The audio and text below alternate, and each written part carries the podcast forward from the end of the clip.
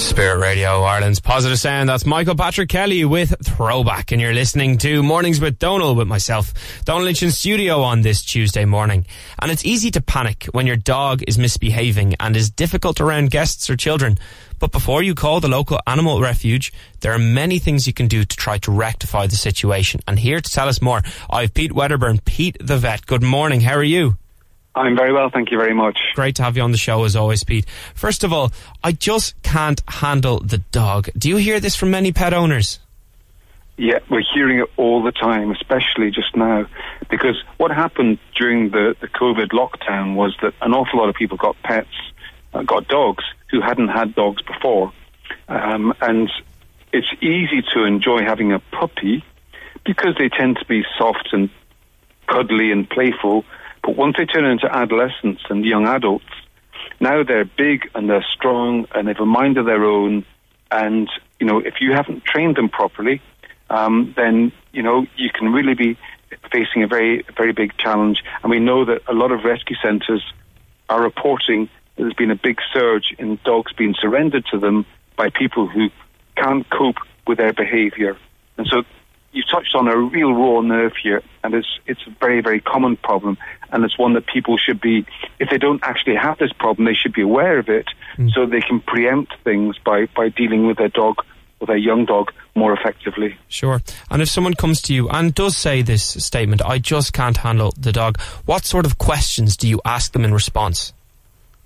Well, I, I would first of all ask them about specific problems that they have, because you know, often they are very specific. For example, jumping up people, for example, not coming back when called, for example, getting very excited and um, and and and barking when there's another animal around. These are very common issues, and they all need to be addressed in different ways.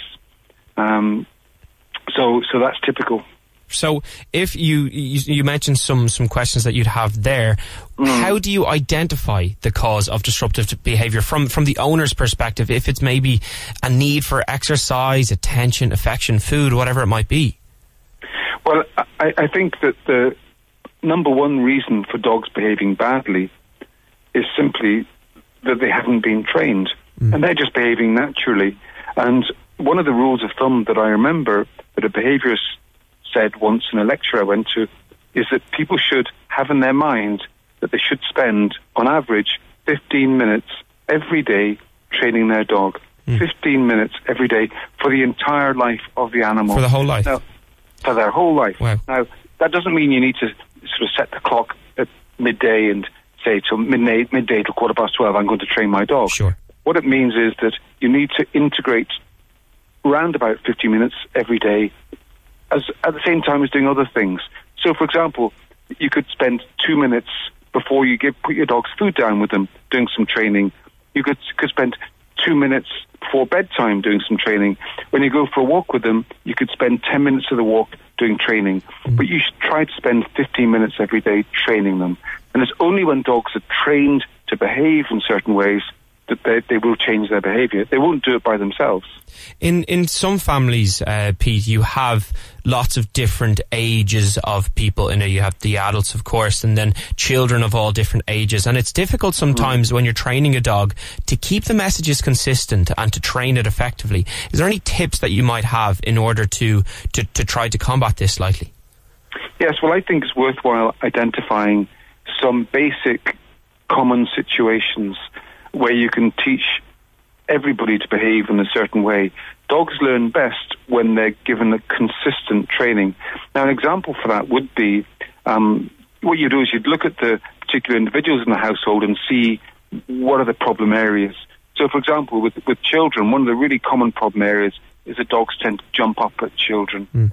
You know, they, they put their, their paws off the ground onto the child. Um, and that doesn't bother an adult so much. But if you're if you're a, seven-year-old child and a, and, a, and a Labrador jumps up and puts their paws on your on your chest, that's really terrifying. Um, and so, or the dog might be chewing their chewing their, their the, the lower part of the trousers and that sort of stuff. So you need to, to identify the common problems and then tell the children how to behave and teach the children how to behave. And so, what the, probably the best rule I've heard for children is that if a dog begins to interact with you in a, in a way that you don't like, um, you should teach the child to be like a tree. In other words, just stand perfectly still, looking straight ahead, with their hands by the side, ignoring the dog entirely. Um, you see, most children, when a dog does start to engage with them, they will get excited and they'll say, "Go away, get off me, get off me," and they'll, they'll run away. And that just, of course, dog doesn't know they're saying "go away." The dog Sure. just thinks they want to play. Whereas if the child goes like a tree, the dog will very quickly get bored and go, "There's nothing happening here. I'm just going to go and do something else."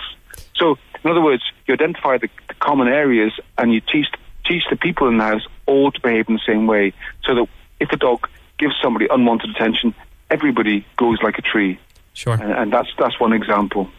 If someone comes to you, Pete, like we mentioned in, in, in at the very beginning of the interview, and says, "I just can't handle this dog," and you you went through these things, asked these questions, they tried some of the methods that that that you're suggesting, and none of them seem to be really uh, being effective. What's the last resort? Well, I, I'd always say that people should engage properly with a dog trainer. Now, they might say, well, gosh, that's expensive. Well, listen, it's expensive getting a dog in the first place. So if you've got to the stage where you have a dog that's causing problems, you've probably invested well over a thousand euros from start to finish.